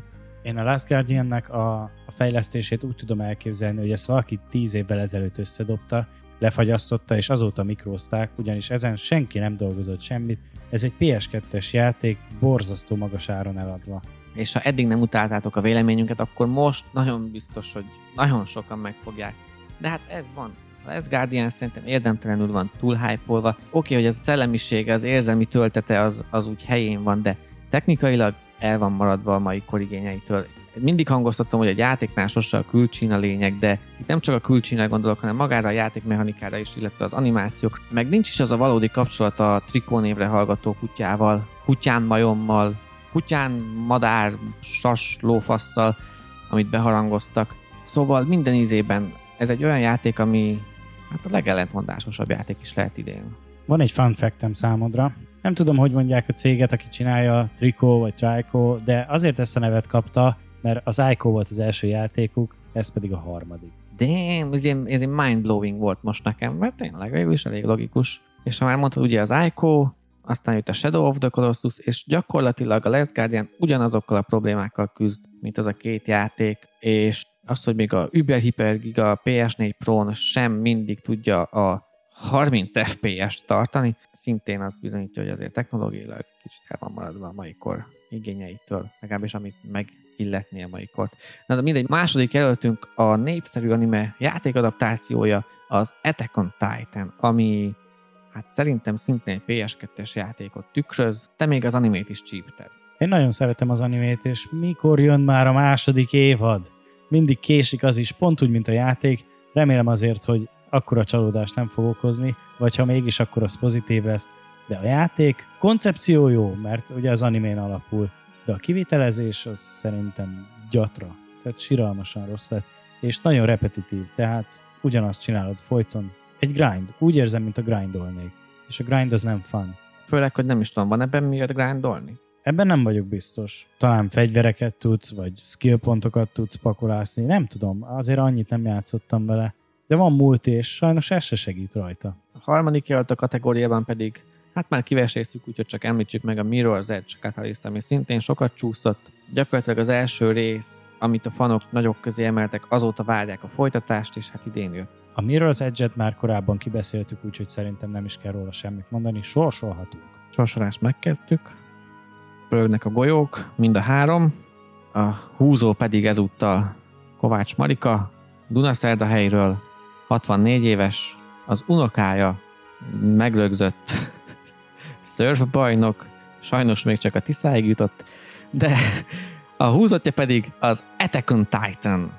Nekem az anime hiányzik, ez a játék nem. Ez nem hozza szerintem azt, amit elvárnék tőle, és a feelingben sincsen ott. De én ezt ugyanúgy odaadtam volna a Last Guardiannek, meg a Mirror's Edge-nek is. Tehát ha engem kérdezel, hárman együtt érdemlik meg. Legyen így, akkor ez egy ilyen megosztott így. És az utolsó előtti kategória pedig szintén cifrán megfogalmazott, mondjuk is ki, 2016 azért se kap egy díjat díjazottja. Magyarul olyan játékok, amik a közvéleményben csúcsként vannak tálalva, de minket nem nyűgözött le, egyszerűen nem ülünk fel a hype és lehet, hogy jó játékok, de nem annyira, amennyire ezt magasztalják. És itt az az érdekesség, hogy ugye van egy közös nevezettünk, meg van egy-egy, amit mi magunk neveztünk, és én olyat neveztem, amit ő szeret, olyat nevezett, amit én szeretek. Érdekesen alakult ez az egész. Na, melyik az, amelyik a legkisebb közharagot váltaná ki? Mert akkor azzal kezdem. Talán a Witness. Kimondtam. Szóval a közös nevezettünk a Witness, ami egy logikai játék, über nagy logikai játék, és uh, ennyi az érdeme, hogy gyakorlatilag műfajpótló, de az év legjobbainak a közelébe sincsen. Nem úgy, mint az Uncharted 4, amit én neveztem ide, ezzel megosztó leszek, mert egyértelműen system sellerként van kikiáltva ez a játék, ami ugye PS4 exkluzív, de szerintem szép jó, de nem tud többet, mint amint az első három rész. Az első három rész folyamatosan magasabbra helyezte a lécet, mindegyik részben volt valami, amit az előző részben nem láttunk. Jó, a negyedik részben is van, de itt nem hiszem, hogy sikerült volna azt a minőségi ugrást megmutatni a játékmechanika szempontjából, mert animációkra nem is, de látványra azért sikerült, illetve a narratíva szempontjából, de a, a gunplay szerintem továbbra is egy erős, közepes, de az, hogyha a korábban említett vajaskenyeret egy 5 Michelin csillagos étteremben szolgálják fel, az még ugyanúgy csak egy vajaskenyér. Számodra legalábbis, ugyanis szerintem az Uncharted az a játék, ami akár lehetne az év egyik legjobbja is, az audiovizuális díjat is megérdemelné, és ha Tomb Raidernek odaadtuk a legjobb folytatást, ami gyakorlatilag annyiban változik az előzőhöz képest, mint az Uncharted 3 a 4-hez, akkor szerintem ez a játék akkor is díjat érdemel, akármit mondasz. Nálam díjat érdemel. Hát akkor kár mondanom bármit. Igazából még nem is azért vagyunk, hogy egymás nyakát itt elvágjuk, hogy meggyőzzük a másikat. Na hát figyelj, akkor most nem kár mondanod bármit, mert én azt mondom, hogy a Battlefield nem érdemel semmilyen díjat, hát védd meg. Az előbb már az audiovizuális kategóriánál már ott, éljeneztem egy kicsit a Battlefield iránt, és hát most, most folytassam igazából. Még nálam még az év legjobb multiplayer mókájára is esélyes lett volna. A Battlefield egy, egy, egy csúcsragadozó, tehát másabb, mint a Hardline, másabb, mint a Battlefield 4, egy új vonal, Persze mond, mondják sokan, hogy csak egy újra skinezett Battlefield 4, de ennél azért jóval több. Minden, minden porcikája jól sikerült, legalábbis a multiplayer ha csak a multiplayer-t nézzük, akkor így. És akkor most nézzük is meg, hogy ki a győztes. A picsába, én már látom. Tehát 2016 azért csak kap egy díjat, díjazottját jelenti be most Korza. Nagy örömmel, ugyanis aki nem kap tőlünk díjat ebben az évben, az a Battlefield van. Kellene még egy kategória, ahol tudnánk díjazni. Vagy hát most kapott díjat végül is. Igen, ez egy kicsit ellentmondás, de akkor legyen egy kategória, hogy mivel játszottál sokat az előző évben. Nem, nem, nem, nem, nem. 2016 legjobb Battlefieldje az a Battlefield 1. Térjünk rá az utolsó kategóriára, ami valószínűleg az egész arany memóriakártya, az egész 2016-os arany memóriakártya díjátadó gála est legfontosabbika. A 2016 eddig kimaradt, de nagyon izgat játéka. Ide van két jelöltünk. Hát, ha végighallgattátok ezt az egészet, akkor szerintem egy cím biztos van, ami felötlött nálatok, hogy miért nem beszéltünk még róla. Ez pedig a Final Fantasy 15. Ami azért is kerülhetett ide, mert az viszonylag ott az év vége felé jött ki, és ezért nem volt még alkalmunk hozzá, de hát ez az egyik előtt, amit mindenképpen be fogunk pótolni, és, és akár a 2016 visszagondolva a tavalyi év legjobbjai közé is felkerülhet. Én úgy döntöttem, hogy amíg meg nem szerzem a játékot, én egy buborékban élek, nem olvasok róla, nem követem a híreket, semmi, szeretném én magam átélni majd egyszer nagy Final Fantasy rajongóként. Egyébként a játék izgat, de minek nevezték ezt a nagy ilyen 15. rész köré épített brandet, ezt úgy nem csipázom. Tehát például a Kingsglaive, a Király Dárda, vagy mi volt a magyar címe, animációs film, ami a játék előzményeként szolgál, szerintem egyenesen borzalmas lett. De most ez teljesen mellékes. A másik jelöltünk szintén a franchise-hoz tartozó, ez pedig a World of Final Fantasy. Hát ugye, ha megnézzük ezt a játékot, akkor úgy tűnhetne, mint a gyerekeknek szólna, ugyanis próbálták a Final Fantasy világot ismét egy csokorba fogni, korábban ugye már a Dissidia-val megpróbálták ezt, és meglepően tapasztaltuk a demo alapján, hogy azért ennek a játéknak van mélysége, és ha nem is egy Pokémon, de azért hasonló mókával bír. A demót mi kimaxoltuk, abszolút. Hát az biztos, tehát gyakorlatilag, ha 20 percnél hosszabbra tervezték ezt a demót, akkor meglepődnék, de mi legalább három órát beleöltünk, és, és tényleg amit lehet, azt elértünk benne. Persze a végtelenség lehet még formolni a különböző random harcokkal, de egyszerűen berántott, mert én eleinte nagyon elleneztem ezt a játékot. Nagyon, nekem túl cuki volt, túl kavály, de amikor elkezdtük a demót, berántott. Az az érdekessége amúgy, hogy a demóban található szörnyeket mindegyikét el lehetett kapni, még a boss is, ami számomra nagyon meglepő. És mindegyiknek volt egy mechanikája, hogy hogyan, mit kell tenned azért, hogy megbarátkozzatok és el tud kapni. Emlékszem, volt benne egy ellenfél, egy farkas, a Fenrir talán a neve, és szétgrindoltuk magunkat, kifejlesztettünk egy, egy másik szörnyet azért, hogy őt meg tudjuk szerezni. Tehát úgy fejeztük be a, a demót, hogy az összes létező szörnyet elkaptuk. Tehát nagy, nagy móka volt. De be kell vallani, hogy azt a szörnyet egy YouTube videó segítségével tudtuk elkapni, tehát ennyire belemélyedtünk ebbe a kis demóba. Nem véletlen, mert ugye ezekből a szörnyekből lehet felépíteni magát a, a karakterünket, a taktikánkat. Nem mindegy, hogy kit hova pakolunk, milyen felállásban, milyen sorrendben, milyen méretben, mert különböző képességeket tehetünk szert a különböző variációknak hála. Elég a szószaporításból. 2016. Eddig kimaradt, de nagyon izgat. Az nincs. Az nincs. Itt Korza mondja, hogy az nincs. Ezt nem választottuk meg. Hát jó, akkor oké. Okay. Itt nem sorsoltunk, mert alapból csak két jelölt van, és mind a kettő a Final Fantasy franchise alá tartozik, és mind a kettőt be fogjuk pótolni, tehát itt, itt kár is választani, én azt mondom. Jó, hogy ilyen felkészült műsorvezető vagyok. és közben a díjátadó végére értünk, de, de persze aki számolt, az tudja, hogy csak 23 díjat osztottunk ki, és 24-et ígértünk. Van nekünk egy olyanunk, hogy plusz egy. A plusz egy az az, hogy mivel játszottál sokat idén. De ezt a, talán mind a ketten kimerítettük itt a műsor folyamán. Hát nálam a Madden 17, az Ultimate Team egyszerűen az roppant addiktív egy játékmód, és idén nagyon jól is működik. Annak ellenére, hogy csak augusztus végén jelent meg, szerintem ezzel játszottam az idén legtöbbet. Nálam ez ugye felesben van a Mobius Final Fantasy és a Blade and Soul, ami a tavalyi évemet meghatározta, úgyhogy nálam ez a kettő még kap egy-egy díjat. És hát akkor ennyi is volt ez a nagy gála est. Nem vagyunk öreg emberek, még egyszer mondom, hogy ennyi negatívumot soroltunk fel az adott játékokhoz, de hát egyszerűen így érezzük. Valószínűleg ez azért van, mert már rutinos rókák vagyunk ebben a témában. Mert már több mint két évtizedet beleöltünk ebbe a konzolosdiba, így aztán na jó, nem, nem fogok még egy negatív kommentet hozzáfűzni. Ez volt a 2016-os aranymemória kártya díjátadó. Már megint ez az aranymemória kártya, ezért belénk fognak kötni. Na mindegy, köszi szépen, hogy meghallgattatok minket, reméljük, hogy azért annyira nem húztunk fel a véleményünkkel. Ha valamivel egyetértettetek, vagy épp nem, írjátok meg. Sziasztok! Minden ötlet le van védetve 20% ide.